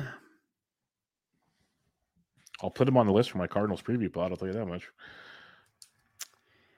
I mean, no. I mean, if it's the same Connor Thomas of the Cardinals, last year in AAA, he had a 5.47 ERA with a 1.57 whip. The year before, he had a 3.10 ERA with a 1.36 whip. The year before, the same whip. year, he, I mean, the lowest whip he's had is a 115 back in low A. Um, His AAA strikeouts weren't even- 2019. His AAA strikeouts weren't even impressive. Yeah. Yeah, I don't really see I don't really see why there would be interest in him, although, you know, like prospect growth is not linear at all. Let's see, where does he rank on the let's see what Eric Longenhagen has to say about him. Um He's not even in their top 100. maybe he's like a He was in the I'm not- AFL. Maybe he's a Rule Five guy. I don't know. I've never even heard of Oh. him. hmm. Projection, me projections have him throwing 30 innings with a 3.94 ERA. Yeah, he might be uh let's see if he's just listed here. He's not even Uh, depth, depth starters. Thomas is small, pitchability lefty with four offerings that live off his command.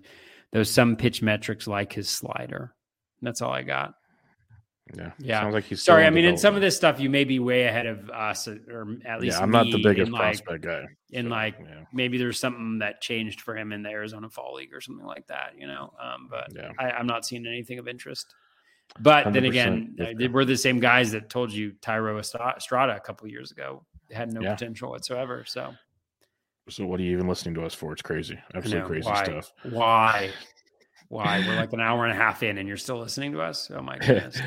And on that note, we'll wrap up tonight's Just kidding. We love you guys. I'm No, I know, I know. It's all sarcasm and games at this point in the evening. Um, yeah, that wraps up starting pitchers. Next week we'll have relief pitchers. So, uh, final thoughts on the uh, the starting pitching position. Yeah, very different than previous years. Obviously, I think a lot of people have talked about that. A lot more depth up top, but I still think there's it's the usual conundrum where there's a lot of question marks with the pitchers kind of in that like second to third tier. And so the question is how much reliance you put on them. Some of them will be really good and take that step up. Some of them will be really bad and take that step back. And just got to hope you hit the right one. I think it's still the same approach of attacking pitching early is is an effective one, but maybe you don't have to attack it as early as you have in previous seasons. Yeah, that's that's the difference. I think it's the um, sense of urgency is not what it once was in the past. Unless you want the Coles and the Burnes, it's still in the second round instead of the first round. It's different. Um, you have more of a waiting game if you want to, is what it, it's it is right now. But you still have to navigate the minefields as you mentioned. So it's going to be interesting to see how it all pans out. Because right now it's fun drafting and thinking I can wait on pitching and do this and that, and you still got to hit them and that's that's the tough part. So we'll see how it pans out. Obviously, pitchers and catchers report in about a week, so that's going to be fun. We'll start getting some real data to look at. We'll get some, some maybe some velocity readings and all that fun stuff to get jived up about. But more importantly, we'll be back with you guys to wrap up our positional previews with relief pitchers next week, which is always so much fun. You can find Toby on Twitter at BatFlipCrazy. I'm on Twitter at BDNTrick. This was Bubba the Bat Flip episode 146. Catch you guys next time.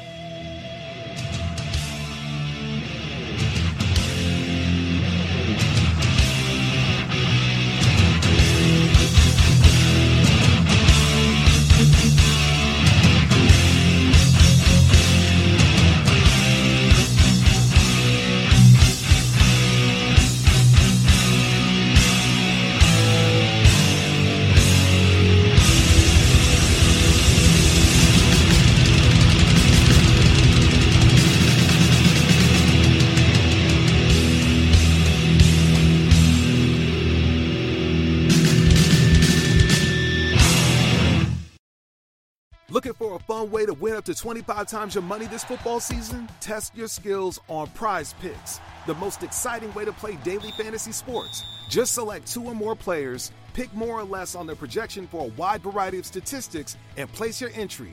It's as easy as that.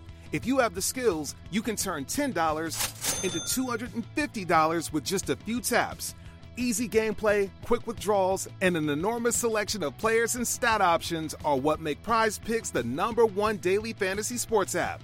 Ready to test your skills? Join the Prize Picks community of more than 7 million football fans who have already signed up. Right now, Prize Picks will match your first deposit up to $100. Just visit prizepicks.com slash get100 and use code GET100. That's code GET100 at prizepicks.com slash GET100 for a first deposit match up to $100. Prize Picks, daily fantasy sports made easy.